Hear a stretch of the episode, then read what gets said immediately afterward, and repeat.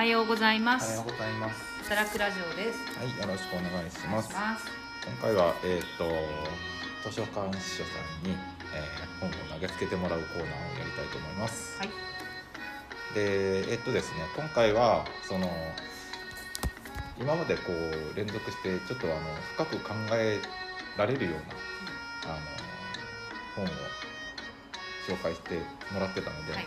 ライトなやつうん。紹介してもらいました。あそうなんだ。はい。なるほどね。はい。はい。で、えー、と吉武慎介さんの「髪はこんなにくちゃくちゃだけど」っはい。ていう絵本をね紹介してもらいました。はい。どうですか読んで？えっとはい。1ページあ両面？はい。両面で見開きではい。あのなんだろう。その日一日のうちなに起きたことのうちなんかちょっとネガティブなことも次のページではそれをバランス取るようななんかちょっとこんなことも起きたけどこんなこともあったみたいな内容ではい。でいいことも最初にポジティブなのちょっとこうちょっとふっと笑うようなこともあったけどけはい。どその裏にはこんなこともあったんだよみたいなはい。ことが書かれてる本で、まあ、自分のなんかこう中だけで消化しているようなはい。内容の本でっていうなんだろあのー。うなんて言ったらいいの説明できない。司書さんからはあのこれ見開きでどっちからも読めてあそうだねそうそう。人によってはうん。あの読み方が違う本だっていう紹介されてるほどね。あの左の方から読むとうん。あのいいことで、えー、とポジティブっていうかなんか、うん。こうありたいなっていうようなことが左に書いてあって、右の方にそのネガティブっていうか、本当はこうなんだけどなっていううん。なんかモヤモヤするような感じが書いてあって、うん。なんかそそのバランスを取ってるっていうようなうん。こう見開きの本なんですけど見る人によってあの右から読むか左から読むかで結構印象が違うっていう。あけど一応こっちは裏に。はい。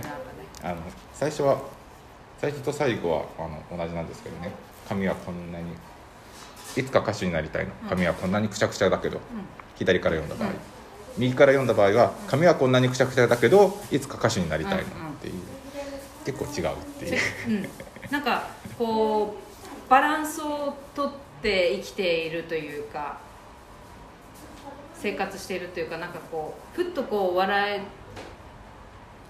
いながら生きているように思った。ああそうなんですね。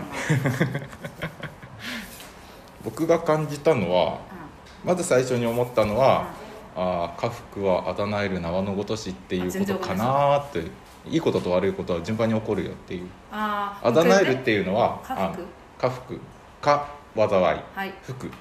あの福の神の福。あ良いこと。っていうのはあのこうより合わせてある縄。うん。一本のうん、ロープ、はい。のような感じでいいこと悪いこといいこと悪いことってこうぐるぐるぐるぐるうん。より合わさってうん。複雑回帰に絡まってうん。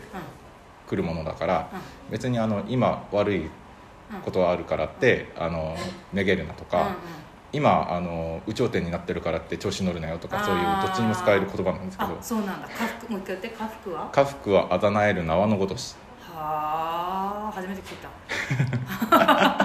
なるほどまあ、ね人生は楽やあれもあるさってことですね。すごいね昔の人ってね。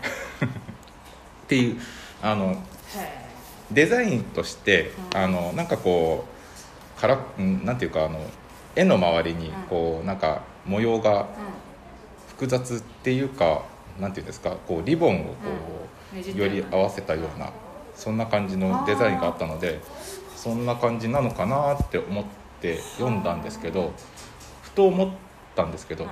これ順番に読むからアップダウンっていうかうん。ダウンアップといううん。かあるのであってうん。これ閉じた状態だと合わさってるなって思ったんですよね。ああなるほどね。いいことも悪いこともこうああなるほどね。すごい読み解き力だね。で自分の中でこう考えてみると、うん。言葉にする前ってうん意識ってなんかそういうぐちゃぐちゃの状態じゃないですか。ね。一緒にないですか。そうだね。先に言葉にするからそれに引っ張られて、うん後にあのいいことを考えてもこうあったらいいなっていうことを考えても、先にね。うん。後からでもこうだからできないよなとかそういうちょっとネガティブなことを考えたり、でもそのまあ調子がいい時にこうちょっと今こういう良くない現状を考えた時に、でも目標としてはこうありたいっていうのあるよなっていうような。先に出るからその後のことが出てくるみたいな感じで、でも頭の中ではそういうなんかこうコンプレックスとか、こうなりたい願望っていうのはなんかこう全部一緒になってるような、セットになってるようなもの、ぐちゃぐちゃっと。うーん。面白いね言葉ってね。ですね。そう考えるとさ、はい。世界各国のさ言葉ってさ日本語みたいなさ感じで伝わる伝わるようにできているわけじゃないでしょ？各国。まあそうですよね。ですね、それあ余計面白いね。複雑だね。で言葉もまあそうで言葉もそうなんですけどあのアウトプットうするっていう意味では、自分の意識の中のものを形にして、うん。あの相手に分かるようにんうん。アウトプットするっていう、まあ、言葉が最たるものとは思うんですけど、うん。言葉以外でも例えば絵とかうん。音楽とか芸術関係のものうん。っていうのも結構そういうアウトプットのものであって、うん。そういうこう自分の中のイメージを形にしてうん。出す、引出力するっていうことなので、うあーああいうのもまああのん僕はあの言葉メインの人間なので、うんああいうのも一種の言語なんだなっていうのを、んなんかそうその話をするとまた稲葉さんのこと思い出しちゃった。はいはいはいどうぞ。そのアートとかね、はい。芸術で引き出すっていう、はい。その人の本来のなんかもものを引き出す。はい。っていう意味ではすごいなすごいねアアートもそうだよなって思ってね、はい。今ちょっとまたふと思ったのが畑もね 畑。畑に持ってっちゃうけどさ、はい。一応なんとなくこうその人らしさを引き出すっていうはい。ことをちょっと意識してやってたんだよね、はい。その人らしさでどうぞお過ごしくださいみたいな。はい。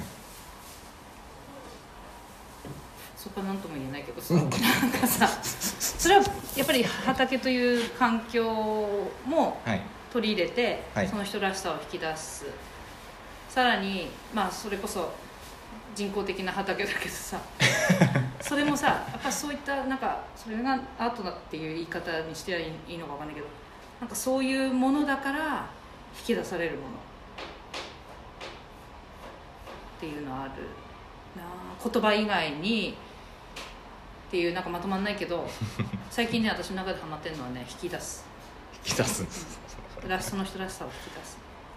いやあの畑がすごい人工物だって僕が言ってるのはあの畑に対してこう自然と触れ合う、うん。畑にいると自然に触れ合うっていうような 表あの軽々しく表現する人が結構多いので、うんうんうん。あのなんていうか僕の中での自然っていうのがちょっとあの範囲がでかすぎて、うんうんそうだね。そうだね。そうだったね。認識してる範囲が広すぎるので、うんうん。えーってなるんですよね。なるほどね。そうだよね。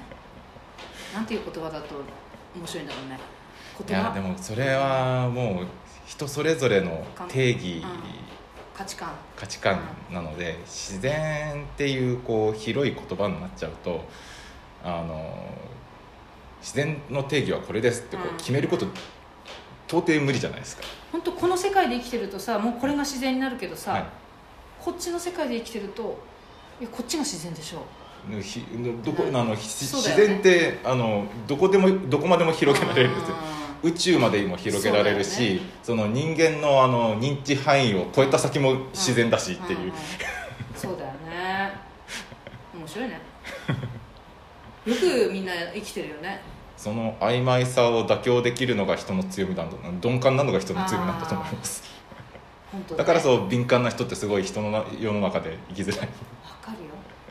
本当そうなんだよね。生きづらいだろうなって思う鈍感っていうかそういう曖昧な世界の中で生きられるようにこう社会っていううん。社会性、う曖昧な社会性でどんどんどんどん発展してった人間、なのにその中でポツンとすごい敏感な人がいるのは、そりゃ辛いよな本当辛いと思う。本当本当だからさその人が別に特別ね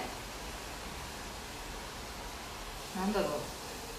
とかさなんだろうなんだかわかんない。ただまあその畑では自分らしくいてほしいなって思う。に逃げ場じゃないけどなんかなんかこう。ここは別にどうぞ。なんかあれですよね。あのこうニュートラルに戻せる場所であってほしいですよね。そう。そこれこれ。なんかなんていうの？フラットにはい。戻す場所？楽しかったことも落ち着けてかなんか自分を楽しいだけじゃないじゃん。で自分でゆっくり自分のとこ取り戻しなんか嫌なことあってもまた取り戻し。っていう場所は欲しいよね。欲しいですね。欲しいよね。いっぱい欲しいよ。あった方がいっぱいっていうか何個かは持ってた方がいいよね。そうですね。あの例えばあのそれが家じゃない人っていうのは結構辛いじゃないですか、うんうん自分の家がぜ家族が全落ち着かないっていう。うんうん。いるいる。家族から逃げたい人もいる、はい。そういう場所に対する第三の居場所。そう。とか。そういうの大事だよね。あとはまあ学校とか絶対行かなきゃいけない場所。学校職場。からちょっと離れるみたいな。そもそもさそのよく昔自分昔の自分を褒めたいけどよく学校にちゃんちゃんとねちゃんとっていうか通ってたなと思って。逃げたかった私もあまりにもその逃げるって判断がないぐらいのど田舎にいたからこういうもんだっていうので育てられたからさうわー苦しい苦しいと思いながら行ったけどさ、はい。とにかくだから早く大人になりたい早く大人になりたいと思って。それしか逃げ道がなかったけどさだからさそもそもさす得意なんか自分が好きな場所で学べたら学校とかなんか学べたらいいけど、まあ、それもみんなで学ぶのも教育の一つだって言われたら私は教育のことよくわかんないけど。難しいね。僕に合わせるっていうのはさ 苦痛だよねやっぱね。そりゃあ行きたくなくなる人もいるよね。いますね。距離の取り方だってさやっぱりさいくら分身の術って言ってもさ、虫の術ね、うん。あの今稲葉さんが言ってたあのこう話あの嫌なことを言われてる自分はそこにいて、うん。それをこうちょっと離れたところで見ているような自分を作り出すみ作り出すっていうのね。本当その通りだと思うけどこの年でもさできないからさできる時とできない時っていうかなんなんていうんだろう。いやもう今の状態じゃちょっと分身の術今日はこの対象ではできない。みたいな。もう許せない。何もかも。許せない。っていうのがあるからさ、はい。なかなかそれを子供に求めるってやっぱ難しいそれを身につけてしまってる子供のそれに気づいた時のあのいたたまれなさもありますけどね。本当だよね。ああっていう。すごいね。みんなね。なるほどね。面白い。面白い本です。なんか話がどんどん広がった 自分より持ってっちゃう。あのなんかこうそういうふうにあらぬ方向に飛んでいくのが人気ですよ。あ本当ですか？はいちょっとけどここのページでさ私が笑ったとこ、はい。なんかささっきふっと笑ったのどこだっけななんかねおじさんみたいな人が出てき吉崎ジンスからのこのねおじさんとかあのおばさんのあのむくれっ面というか面白いですよね。あこれこれおみくじで大吉が出たの。何がどう良くなるのか全然イメージできないけれどって居酒屋でビールを飲みながら考えてるとこがもう今日の終わりじゃんもう。終わってますね。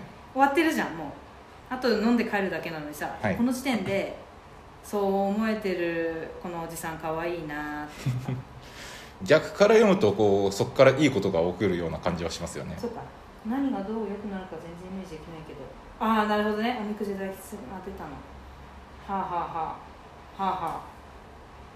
そうだね。なんかこっちから読んだからちょっとふっと笑っちゃった。いや面白いよ。面白いね。でも本の作りとしては本当にセットになってるから、うん。同時に起こってるんだろうなっていう、んん。本当だね。けどなんかちょっとこれにちょっと付属してちょっと面白かった私の体験談前も言ったけどさ、今日ほど嫌な日はないって思った時に、はい。負けないぞと思ってなんかちょっとね、宝くじ買ったんだ私、はい。スクラッチを。5000円当たっおたっていうお初ね耳ですね。あ初耳。はい。きなんか今日っていう日にはい。宝くじを買ったらどうなるるんだろうっていうのを実験してみたかったはい。ぐらい今日ほどちょっと嫌な日はないって思った日に買ったら5000円当たったなんか人生捨てたもんじゃないなって思っちゃった。面白いなと思った。人生って面白いなでもちょっと思い出しちゃった今大吉のあれで。あ こんな日でも当たんだっていうねすごいギャップが面白かった。っていうのをちょっと思い出した同時にこれを見て。っていう話でした。は すいません。いはい。今回紹介していただいたのは、はい。手話町図書館のはい。藤沢さんでした、藤沢さんありがとうございましたありがとうございます。癒されてます。先ほども言ったけど病院の受付に行ってほしいです。何かが吹っ切れる気がなんかよななんかそういうパワーをもらうありがとうございます。はい、ありがとうございました。時間です。はい、では、えー皆さんごきげんよう。ごきげんよう